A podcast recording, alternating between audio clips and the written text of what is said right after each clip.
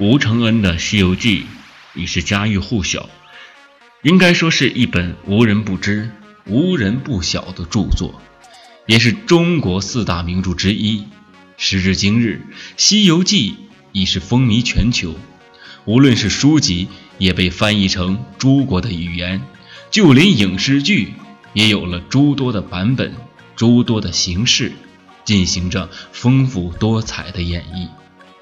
谈到《西游记》，我相信很多朋友们都会在脑海中浮现的，一定是一九八六年杨洁导演所执导的《西游记》，一定会想到六小龄童演绎的孙悟空的形象。无论是《西游记》的音乐，或是插曲，我更相信许多的朋友都能够哼唱一二。《西游记》是我们再熟悉不过的一部剧作。从历史上到今天，也都有着许多人的评论讲义，也成为了一门学问。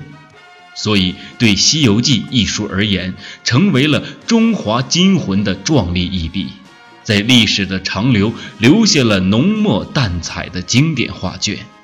今天，武德玄宗张轩宁老师将会带领大家一起说西游、讲西游、听西游，感悟《西游记》之中。我们看不到的部分，从儒家、道家、佛家多种角度演绎的《话说西游记》，希望大家能够喜欢。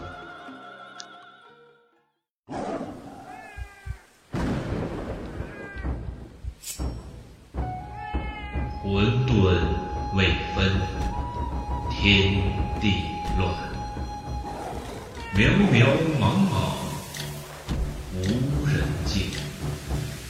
从盘古破鸿蒙，开辟从兹，清浊变，富载群生养智人，发明万物皆成善。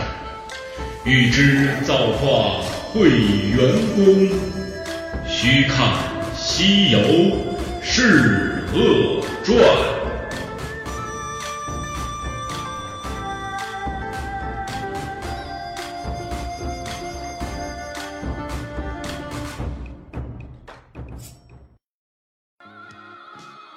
这首诗是《西游记》的开篇诗。这首诗讲的是什么意思呢？而《西游记》这场西天苦旅带给读者们的、看官们的又是什么？经历的一切又要表明了什么？我们便由这首诗开始我们的话说《西游记》。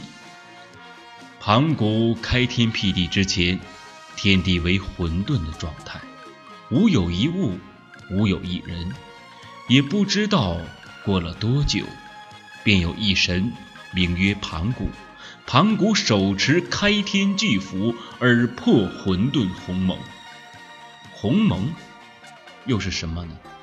鸿蒙乃为混沌之元气，盘古一斧之下，渐渐地形成了天地。